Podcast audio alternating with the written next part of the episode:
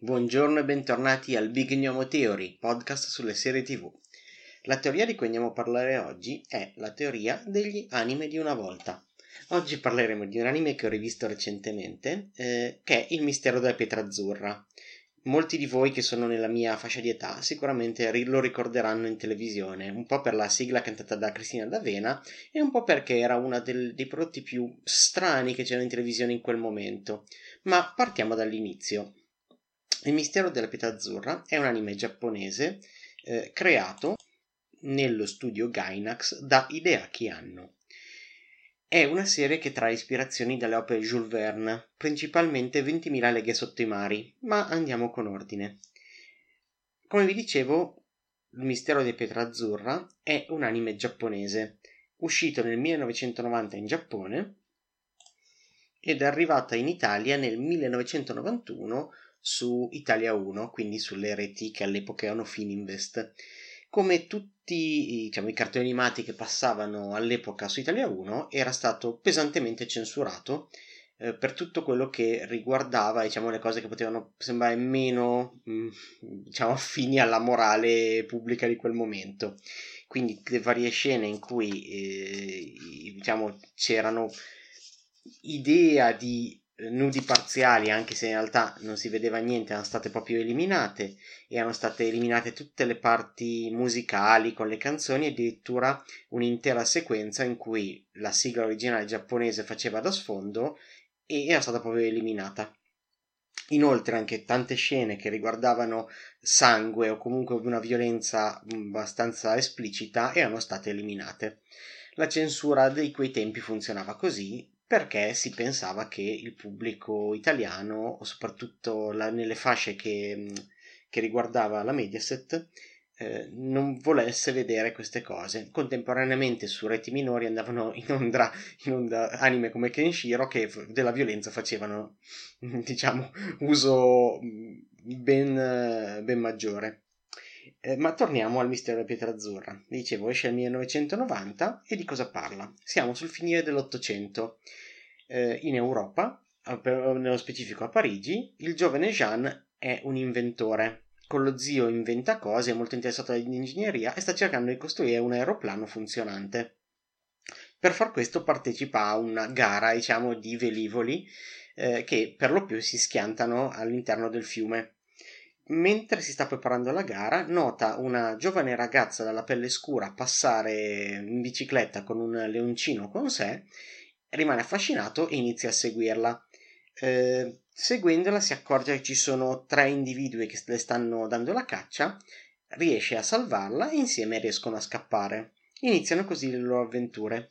Questa giovane, ragazza è Nadia, è un'acrobata del circo e ehm, nonché una ragazza che non conosce le sue origini, eh, ritiene di essere nata in, genericamente in Africa per via della sua pelle scura, ma non ha realmente idea di dove e non ha nessun indizio sul suo passato, è soltanto una pietra azzurra che porta al collo. Questa pietra è una particolarità. Quando Nadia è in pericolo, si illumina di una luce rossa e questo l'avvisa che qualcosa sta per accadere. Eh, il trio di, diciamo, di, malviventi che la insegue, che sono formato da Grandis con i suoi due scagnozzi Hanson e Sanson, sta cercando la pietra perché Grandis è appassionata di pietre preziose e ha scoperto in qualche modo dell'esistenza della pietra azzurra e allora la vuole tutta per sé. Eh, questi malviventi inoltre hanno con loro un, diciamo, un uh, veicolo che è in grado di diventare una sorta di robot, che è in grado di volare grazie a un pallone aerostatico di, o di navigare anche sul, sul mare. Un'invenzione del geniale Hanson, che è eh, appunto uno dei due scagnozzi di questo trio. Eh, tra varie peripezie, diciamo, ci sono vari inseguimenti tra i due gruppi, quindi Nadia e Jean che, che sfuggono e, e questo trio che li insegue. Ovviamente quello che io ricordavo era che la trama fosse più o meno tutta così. cioè che in qualche modo loro fossero, per farvi un paragone, sempre di qualche anno dopo, che questi tre fossero il team Rocket della situazione, che volevano a tutti i costi inseguire eh, questi due ragazzi per avere pietra azzurra. In realtà la trama si evolve molto velocemente. In breve tempo veniamo a sapere eh, che i mostri marini di cui parlano già nella prima puntata altro non sono che dei sottomarini e ci sono diciamo due sottomarini che si danno la caccia. Entriamo così nel vivo della, della vera trama quando i due ragazzi entrano a contatto con il Nautilus guidato dal capitano Nemo sottomarino assolutamente avveniristico, dotato di tecnologie mai viste, quasi futuristiche, e con un equipaggio dotato di grande senso pratico e diciamo che guarda molto in avanti, guarda molto al futuro. Il loro scopo all'inizio è incerto.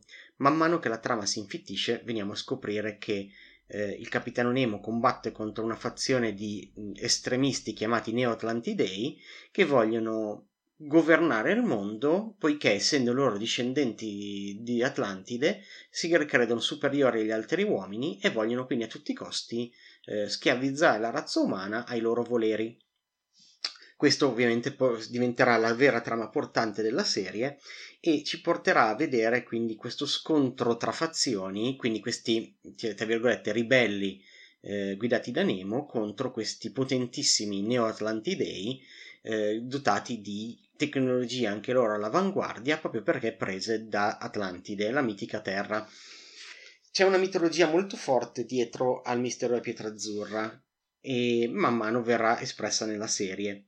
Eh, la serie è composta da 39 episodi, più o meno al, la, la, trama vera e propria si sviluppa diciamo nel, nel, in un primo blocco e in un ultimo blocco. Il blocco centrale è più dedicato a farci vedere come le relazioni tra eh, Jean e Nadia si evolvono eh, nel momento in cui saranno, finiranno su un'isola deserta insieme al leoncino King e alla piccola Marie che hanno salvato nei primi episodi.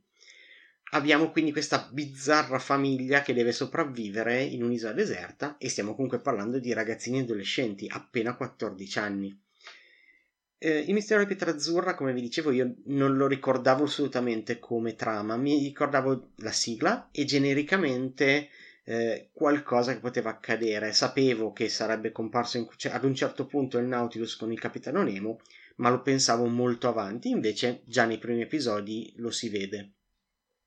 È una serie molto divertente, eh, fatta molto bene e che ha retto bene il peso del tempo a livello di animazioni eh, è presente comunque una, diciamo, una forte eh, componente di, diciamo, di macismo negli uomini che però non sempre porta a qualcosa.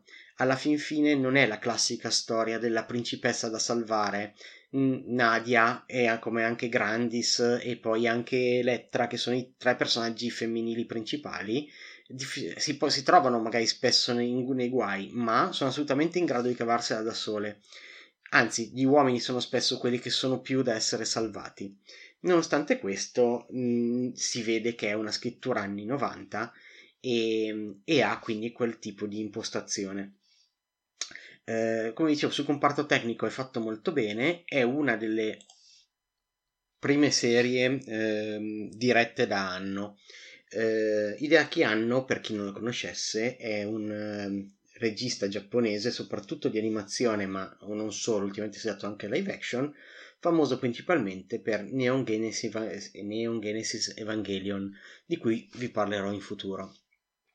Eh, hanno eh, prese diciamo, un soggetto che era, inizialmente era stato scritto da Miyazaki, che poi avrebbe utilizzato per Laputa il castello nel cielo, eh, e lo riadattò. Inizialmente anche Miyazaki doveva occuparsi di Nadia, il mistero della pietra azzurra, però mh, mm, per uh, altri impegni non riuscì.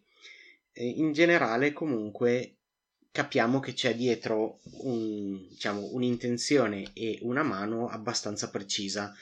In 39 episodi ci racconta tutta la storia, facendola di mitologia, facendoci vedere i personaggi come sono, come interagiscono, come crescono e come crescono le loro interazioni. Io la trovo una serie completa, tu- proprio nel vero senso della parola. Possiamo vedere tutto in questo. Eh, vediamo amicizia, vediamo sentimenti, vediamo amore, eh, vediamo anche il rispetto per gli altri, come anche eh, si impara ad averlo. Ad esempio, eh, Nadia è una, è una vegana, quindi lei non mangia carne e non mangia pesce mangia però uova e latticini comunque. Comunque diciamo che è vegetariana e non mangia carne e pesce. Eh, lei quindi è disgustata anche solo dall'odore del, della carne o del pesce cotto e però non cerca di convincere gli altri a non mangiarlo, pretende solo di essere rispettata lei e non mangiarli, però in più di un'occasione nella serie altri personaggi fanno di tutto per farle mangiare la carne di nascosto, altrimenti non si nutrirebbe. Questo mi ha portato a pensare a quanto effettivamente eh, al, proprio a quanto lei si arrabbiasse giustamente perché qualcuno stava cercando di mm, imbrogliarla, di farle fare qualcosa che non vuole. E mentre al contrario lei, per quanto abbia sempre espresso le sue opinioni, non uccidere gli animali, eh, che era ingiusto pescare perché ogni creatura aveva il diritto di vivere, invece non andava a buttare via il cibo degli altri o comunque a costringerli a non mangiarlo. Mm, è una riflessione che ho fatto così adesso sul momento. E cosa dirvi ancora? Eh, in seguito a Nadia è stato fatto un OAV, eh, quindi un, un, film animato eh, ambientato un paio di anni dopo, che però purtroppo non ho avuto occasione di vedere. E, mm, ed è comunque una serie ancora molto ricordata.